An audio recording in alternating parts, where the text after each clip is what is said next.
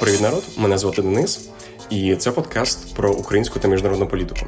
У ньому ми говоримо не про актуальні події чи вирвані з контексту новини. Ми концентруємось на розумінні процесів. Для нас це є пріоритетом.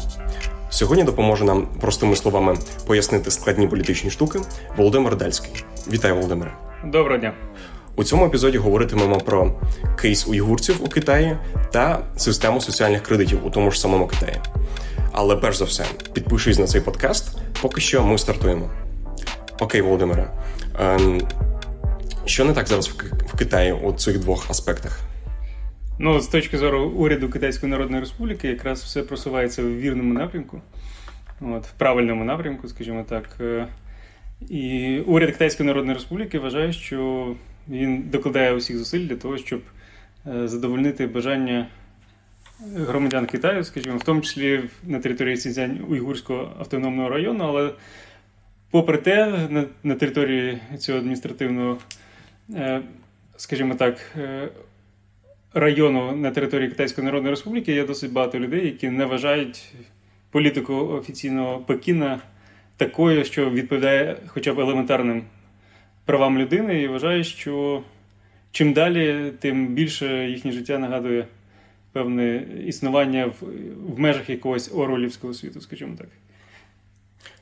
Перш за все, кейс уйгурів.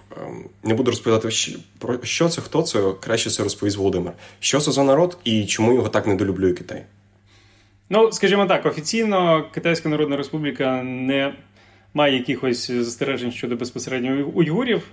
Це народ, скажімо так, який здавна мешкає на територіях, які зараз називаються Сіньцзянь Уйгурським автономним районом. Взагалі це, якщо взяти історичну назву, це територія Східного Туркестану. Тобто фактично це одна із частин Великої Центральної Азії. Уйгури живуть на цих територіях з давніх давен. Тобто вони якраз вважають, що це їхня батьківщина, хоча, скажімо так, літописи зберегли період, коли уйгурів на цих територіях не було, і вони прийшли із півночі певний час, скажімо так, розгромивши попередні держави, скажімо, які існували на цих територіях. Але можна сказати, що це корінний народ цієї території. Вони там існували тоді, коли ще китайські держави не поширювали свої політичні влади на цю територію, скажімо так. Тобто уйгури себе розглядають як корінний народ, а китайську владу і політичний контроль Китайської Народної Республіки як якесь нове явище, яке, без якого уйгури, ну принаймні частина населення уйгурського так вважає, можна існувати не лише в минулому, але й в майбутньому. А чому Китай їх недолюблює?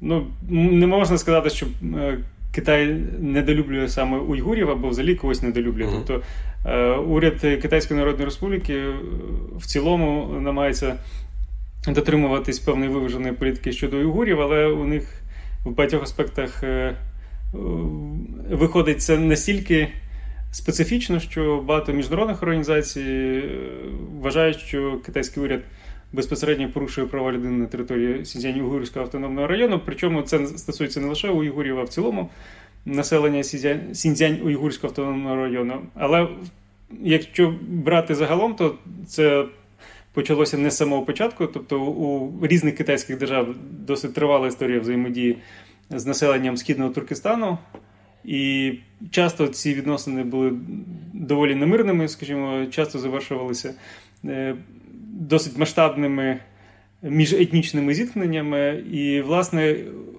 сучасний уряд Китайської Народної Республіки намагається різними засобами технічними і адміністративними гарантувати собі максимальний контроль за цими територіями. Тобто, фактично, територія Сіньцзянь-Уйгурського автономного району поділена на різні сектори, переміщення між якими для людей ускладнено певною мережею блокпостів, скажімо, цілою процедурою переходу з одного сектору в інший сектор.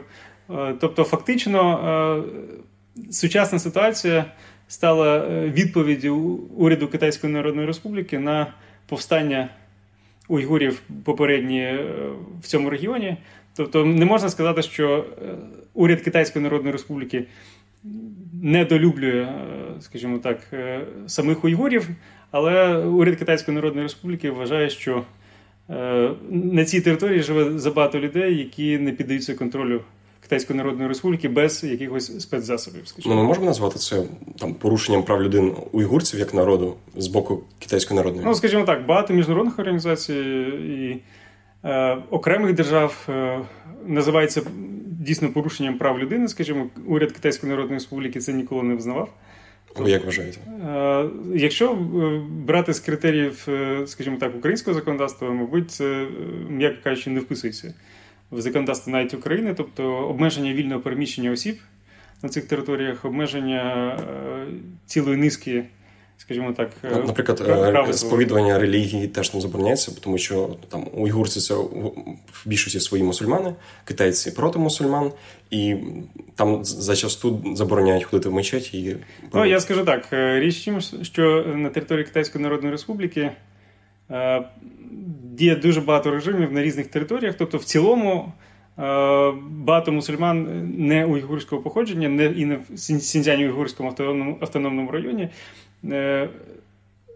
скажімо так, відправляють свої релігійні потреби, це стосується передусім християнської, мусульманської конфесії, без особливих проблем, якщо вони це роблять в межах законодавства Китайської Народної Республіки. Тобто для уряду Китайської Народної Республіки найважливіше мати повний контроль над релігійними громадами, скажімо так. Якщо релігійна громада погоджується повністю відкритися для держави, то і керуватися передусім лише громадянами Китайської Народної Республіки, тобто уряд Китайської Народної Республіки забороняє фактично керівництво релігійними громадами на території КНР з-за кордону. Тобто, наприклад, це створює певні проблеми для католиків, оскільки їхній офіційний голова живе в Ватикані, скажімо так. Тобто уряд Китайської Народної Республіки до цього дуже несхвально ставиться.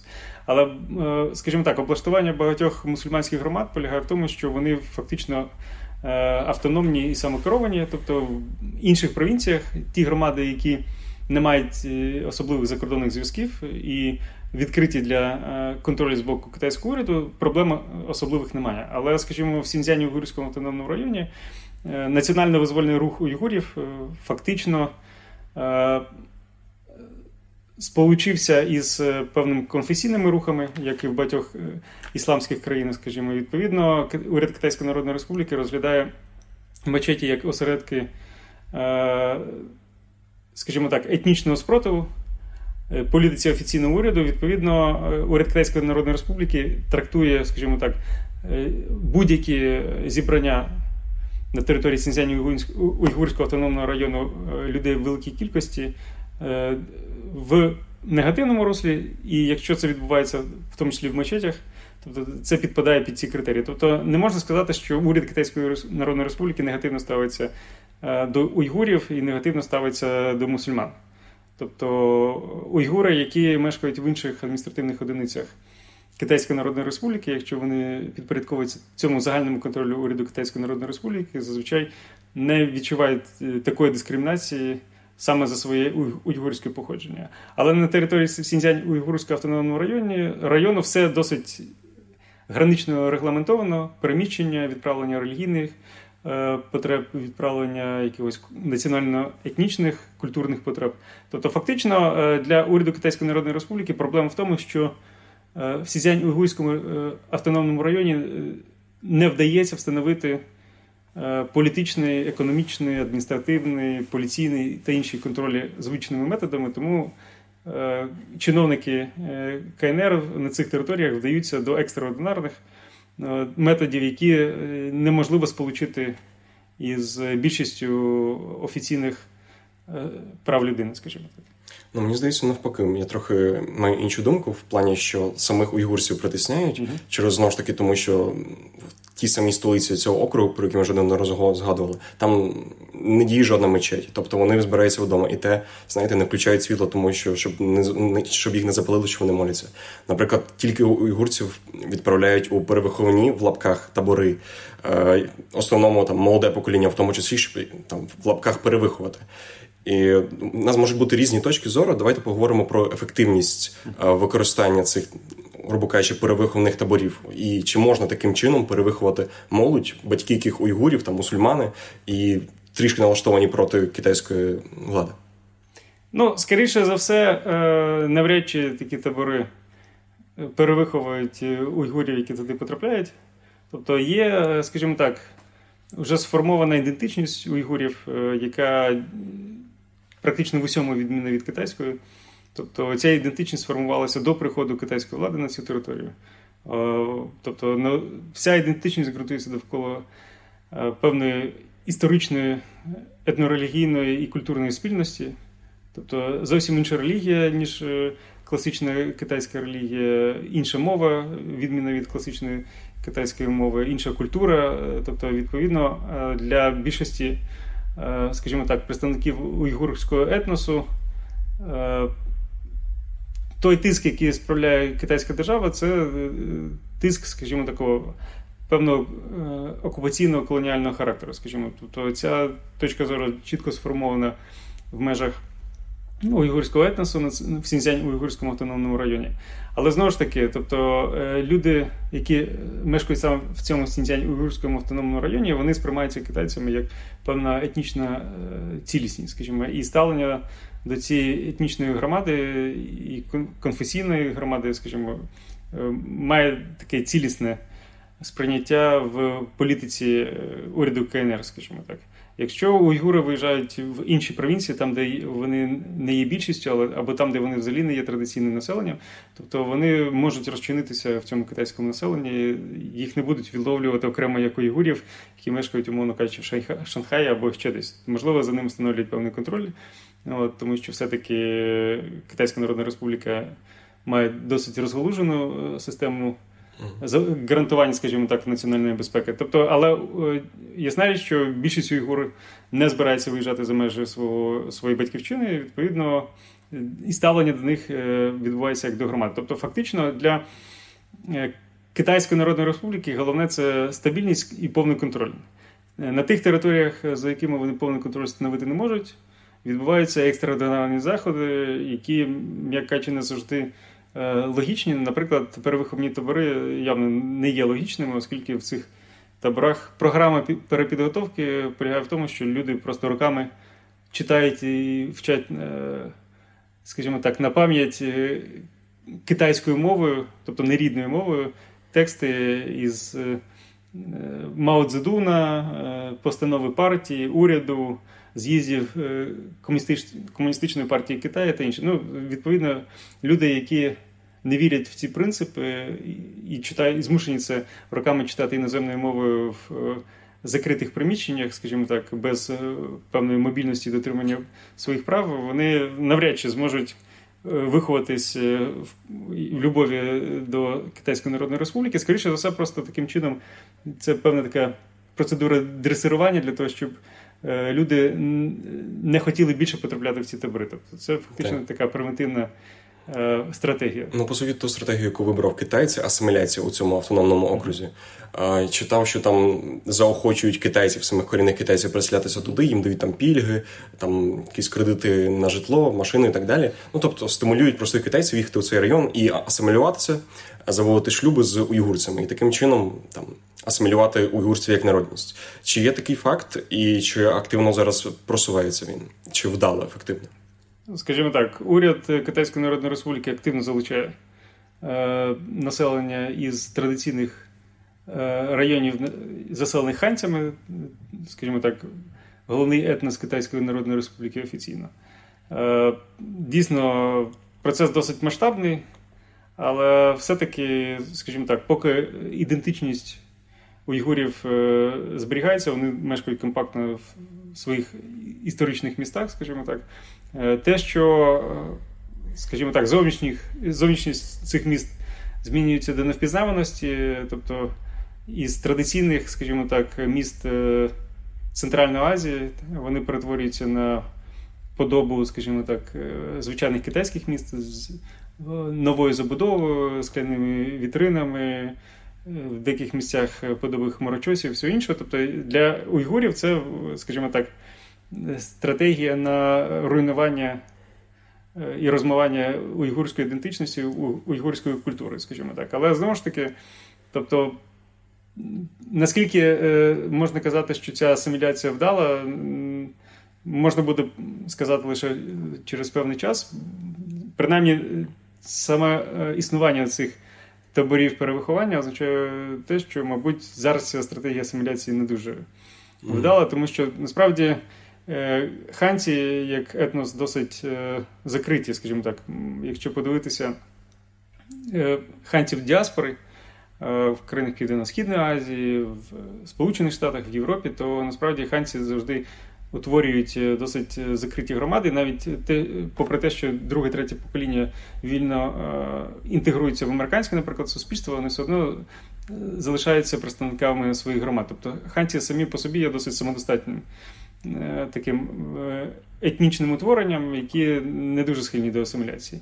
Відповідно, уйгури, маючи таку кардинальну відмінність в культурі з ханцями, навряд чи теж будуть швидко асимілюватися. Тобто культури занадто різні, мови занадто різні, традиція занадто різна, релігія занадто різна, система орієнтирів і цінностей досить різна. Відповідно, з асиміляцією є великі проблеми, причому це не лише в Сіньцзяні-Уйгурському автономному районі, в Тібеті відбувається те ж саме.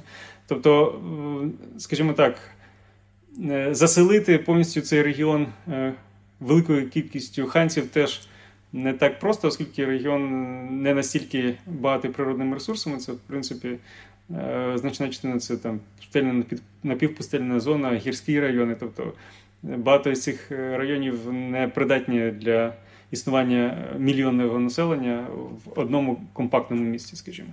Тепер хочу поговорити про сепаратизм уйгурців. Ну, якщо, наприклад, уйгурці, я відчуваю на собі тиск з китайської держави, тобто мені забороняють там молитися, ходити в мечеть.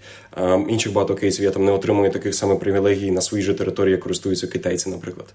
Е, я виїжджаю за кордон там вчитися, мене дуже важко відпустили з моєї країни, китайців трішки легше відпускають вчитися. Я потім не можу набрати там своїх батьків, поговорити з ними, тому що за це їх можуть просто прийти, постукати і сказати, все, ти їдеш в табір перевиховуватися, моїм батькам же.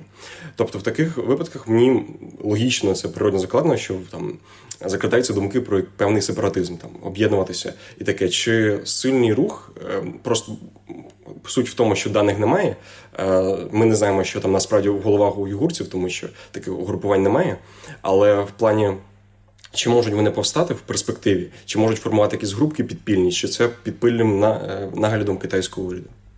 Ну, скажімо так, не одне повстання вже відбулося, і, скажімо так, спорадичні повстання в окремих місцях відбуваються регулярно на території Сіньцзян-Уйгурського автономного району. Але річ в тім, що Китайська Народна Республіка запровадила на території Сіньцзян-Уйгурського автономного району досить е, такий щільний е, режим контрольно-пропускних пунктів. Тобто, знову ж таки, навіть, скажімо так, е, найбільші міста цього району поділені на окремі сектори, тобто навіть в межах одного міста переходи з одного сектору в інший вимагають від місцевого населення проходження цілої бюрократичної процедури через контрольно-пропускні пункти. Тобто, скажімо так, для того, щоб уйгури не збиралися значними групами на регулярній основі в одних тих самих місцях, тобто Китайська Народна Республіка запровадила цілу систему попередження таких речей. Відповідно, скажімо так,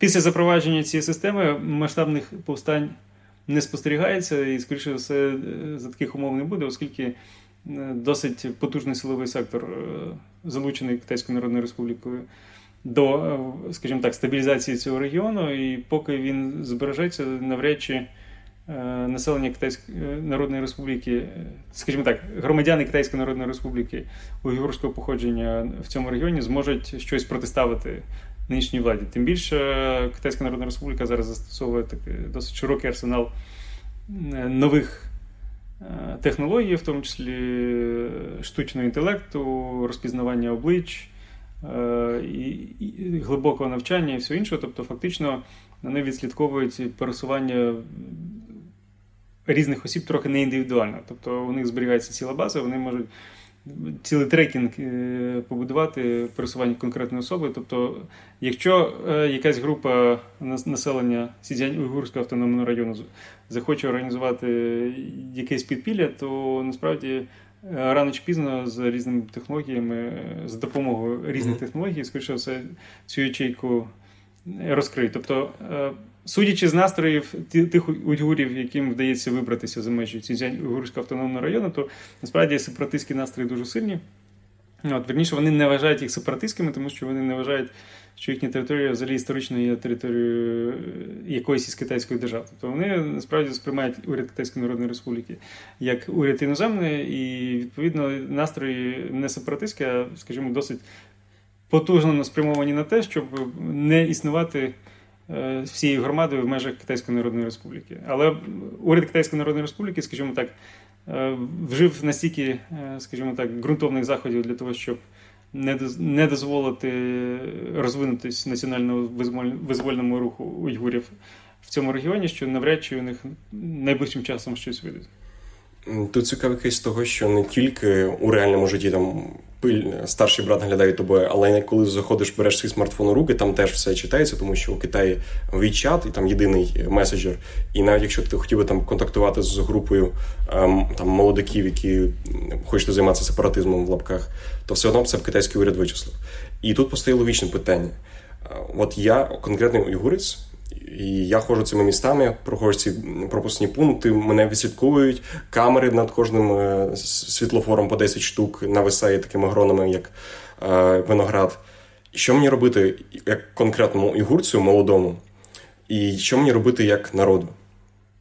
Якщо б, умовно кажучи, уявити себе на місці цих людей, то, скоріше все, е, найкращий час, які вони можуть використати зараз, можна використати саме для самозбереження, скажімо так, і для вичікування більш сприятливих часів. Тому що, скоріше за все, будь-яка спроба організації якогось протестного руху, навіть не повстання, а суто якихось політичних виступів, просто призведе до зачистки тих людей, які будуть до нього причетні, скажімо так.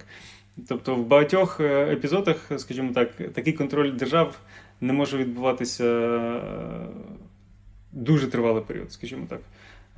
Він може тривати роки, десятиліття, але рано чи пізно, тобто це все одно припиняється, з'являються певні моменти, коли у категорії населення, скажімо так, які перебувають під тиском, з'являється певна можливість для вільного вибору, скажімо так. Але для того, щоб в потрібний момент реалізувати, скажімо так, свої можливості, необхідно, щоб були люди, які можуть ці можливості реалізувати. Тобто потрібно, щоб вони збереглися, щоб вони мали змогу в потрібний момент організовуватися. Тобто для цього потрібно, щоб вони були передусім на свободі, uh-huh. от, щоб вони мали достатньо здоров'я і, певно, скажімо так, освітнього, інтелектуального, фінансового бекграунду для того, щоб ці можливості реалізувати. Тобто, грубо кажучи, не рипатись зараз проти китайської влади, там зберігати, передавати традиції з сім'ї, там від батьків до дітей, про минуле, про спадщину, і в певний момент це вистрілить само собою. Тобто таких фактичних зараз осередків не треба робити, там не збиратися, не підтримувати між сім'ями. Тільки в межах сім'ї зберігати цю... Ні, ну, насправді, ясна річ, що в загальному культурному аспекті, тобто е- мешканці Сіньцзянь-Уйгурського автономного району між собою спілкуються, тобто е- підтримання, взагалі, цих простих соціальних зв'язків неполітичного характеру може існувати, тобто mm-hmm. уряд Китайської Республіки, ясна річ, до будь-яких зібрань ставиться досить з великою підозрою, але, скажімо так, все, що не забарвлено політично, в принципі, в межах політики китайського уряду має право на існування, скажімо так. Тобто, знову ж таки, скажімо так, участь у різних релігійних заходах теж не одразу була обмежена з боку Китайської Народної Республіки, лише тоді, коли Китайська Народна Республіка, не маючи змоги впоратись повноцінно з національно-визвольним рухом, побачила в цих зібраннях релігійного характеру точки, в тому числі, для зростання національно-визвольного руху. Тобто, в принципі, та система, яка утворена контролю технічного скажімо так, військово-поліційного адміністративного на території Сіньцзянь-Уйгурського автономного району не залишає поки для населення якихось варіантів збройного чи політичного опору, тому що будь-які такі спроби зіткнуться з набагато більшою потугою китайської держави, ніж та потуга, яку можуть утворити розрізнені представники уйгурського суспільства. Тобто фактично, якщо б я розраховував, скажімо так, певний порядок денний, то, мабуть, би головне питання було б зараз зберегтися, скажімо так. Але, знову ж таки, тобто, це ми можемо розмірковуватися лише умовно, тому що ми не в тій ситуації, от ми не знаємо всіх аспектів, не знаємо, тобто нам легше це казати збоку, тому що ми не відчуваємо цього щоденного пресингу. Тобто люди, які відчувають щоденний пресинг, вони іноді зриваються, тобто у них не такий великий запас, скажімо так, можливостей, суто навіть психологічного характеру, щоб жити в подібних умовах. Тепер одна маленька і важлива деталь одночасно. І ти вже знаєш, що у нас є власний телеграм-канал. Туди ми публікуємо не просто епізоди, а ще багато різних корисних матеріалів та приємних бонусів. Ти обов'язково забудеш це зробити пізніше, тому прямо зараз став цей запис на паузу і переходь за посиланням в описі до цього подкасту і класне на слово підписатись. Зараз поговоримо про систему розпізнавання облич і соціальні рейтинги. Що це таке і чи така страшна ця система, як її малюють? Ну, я думаю, що навряд чи пересічні українці захотіли, щоб таку систему запровадили в Україні. Угу. А що це? Ну, фактично, скажімо так, соціальна поведінка будь-якої людини в Китайській Народній Республіці запропоновано деякими представниками уряду завести в єдину, скажімо так, комп'ютеризовану систему. Відповідно, ваша позитивна соціальна діяльність буде надавати вам бонуси, які будуть реалізовані в те, що держава буде вам допомагати жити, відпочивати і успішно функціонувати в межах Китайської Народної Республіки. Якщо держава вирішить, що ви поводитесь погано, умовно кажучи, то ці бонуси будуть працювати в зворотній бік, тобто ви, для вас закриється ціла низка можливостей, які зараз доступні середньостатистичному мешканцю Китайської Народної Республіки. Наприклад, там поїзди, швидко там швидкі авіаперельоти, да, багато різних штук. Наприклад, можливість поїхати туристам за кордон. Угу. Тобто, якщо ця система поки повністю не реалізована, є, скажімо так, загальні параметри, певні цілі, яких можна досягти, або принаймні ті цілі, яких вже дозволяє досягати сучасна технологія, скажімо так, контролю за особистостями, за громадянами Китайської Народної Республіки. Тобто, умовно кажучи, якщо представники інших країн і далі будуть скаржитися на те, що китайські туристи будуть погано поводитись, тобто є певне такий мем вже існує в багатьох країнах, як китайські туристи, тобто їх дуже багато, вони не те, що грубо себе поводять, але вони не обмежені якимось, скажімо так, нормами поведінки, прийнятими в західному суспільстві. От. І, умовно кажучи, одна із перспектив, наприклад, не випускати людей, які псують імідж китайської держави за кордон. Тобто, якщо у вас негативний соціальний капітал, тобто, якщо ви навіть всередині китайської держави поводитись не так, як хочеться в державі, то гіпотетично вас можуть зупинити щодо мандрівок в інших країнах, що ви там написали добрий імідж своєї батьківщини. Тобто такі аспекти, ясна річ, не можуть сподобатися будь-кому із людей, тобто не лише в наших краях, але й відповідно на території Китайської Народної Республіки також. Тут це цікаво, тому що питання, ну, це, це окей, коли там не нараховуються бали за те, що я там бабусю перевів через дорогу, там бездомному поміг, ще якісь прикольні штуки для, зробив для суспільства. Але завжди виникає питання, а хто, суд, хто судить? Хто суддя, хто оцінює мої вчинки? І ось тут виникає питання, чи більше шкоди дає ця система, чи користі приносить суспільству китайському в цілому? Ну, скажімо так, система поки що повноцінно не запроваджена, тобто відбуваються лише експерименти в окремих містах і регіонах. Поки точно сказати, як це вплине на саму соціальну поведінку, тому що люди все-таки істоти досить адаптивні, тобто якщо вони стикаються з якоюсь проблемою або з якимись наслідками своєї поведінки, які для них не є бажаними, то вони, звичайно, не обов'язково трансформують свою поведінку, але шукають якісь лайфхаки, як уникнути відповідальності, скажімо, так часто відбувається, скажімо. От, тому повноцінно ще невідомо, як це виліється. Тобто, чи можна людей змусити бути хорошими? Тобто, такого соціального експерименту масштабного ще не дуже було проведено. Тобто, наприклад, якщо ми візьмемо, скажімо так, систему контролю за поведінкою звичайних громадян країн Європи або Сполучених Штатів, то люди поводяться так, як європейці, скажімо так, внаслідок століть певної системи суспільної. Я б сказав, в багатьох аспектах певної системи кругової поруки. Та система, яку запроваджує держава, намагається, скажімо так, скоротити цей період доведення середньостатистичного китайця до рівня середньостатистичного європейця за одне-два покоління. Тобто те, що в Європі, скажімо так, починалося від періоду середньовіччя, наприклад, дотримання чистоти. Тобто, в принципі, завдання у Китайської Народної Республіки значною мірою орієнтовані на сприяння економічному розвитку і на сприяння, скажімо так, керованістю суспільством. Чим менше в суспільстві буде, скажімо так, конфліктогенного потенціалу, тим простіше уряду цим суспільством керувати, скажімо так, і сприяти контролю над цим суспільством. Ми вже розуміємо, що китайці і європейці – це абсолютно дві різних субстанції, так? Два абсолютно різні світи. І якщо, наприклад, європейці більше, європейці, американці більше почуться про конфіденційність, про свою інформацію, про свої персональні дані, то я читав статистику, що, наприклад, китайці в більшості свої, там вісімдесят відсотків добре або дуже добре ставляться до цієї системи соціального контролю, кредиту. Чи це пропаганда Комуністичної партії Китаю, чи це просто їхні якісь національні там, не знаю, що просто в головах такі вже устої створилися.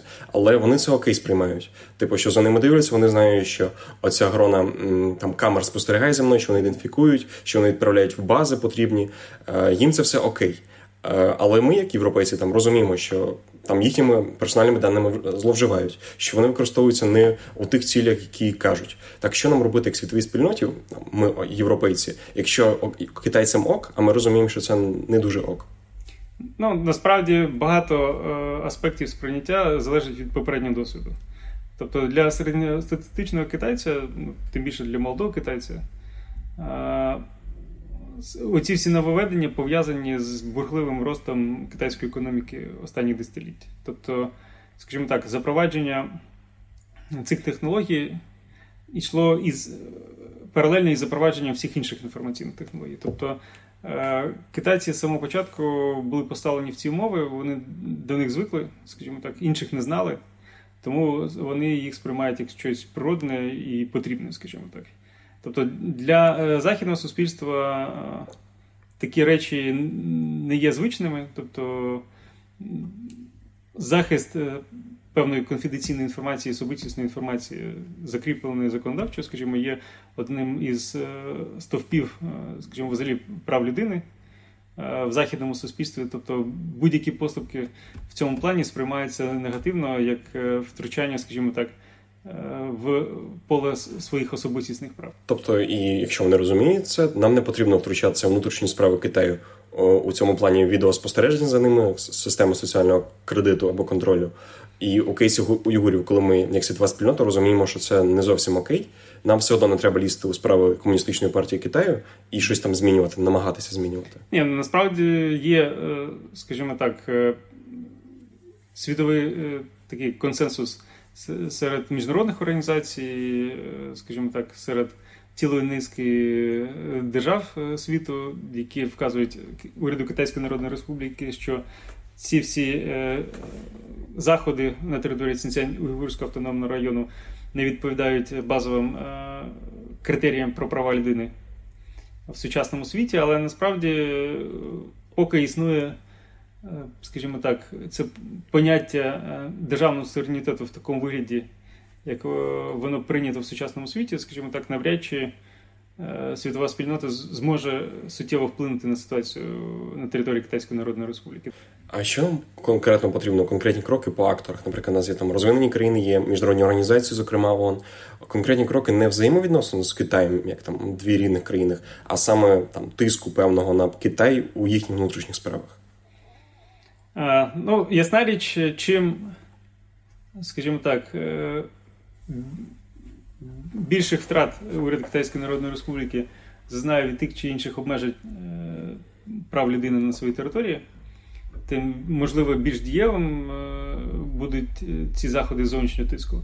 Але річ в тім, що Китайська Народна Республіка зараз досить потужна країна, скажімо, з досить потужною економікою, силовим сектором і в політичному, дипломатичному плані також досить потужна країна. Тобто цей зовнішній тиск не буде поширений на основні засадничі, скажімо так, сфери відносин економічно, політично, дипломатично.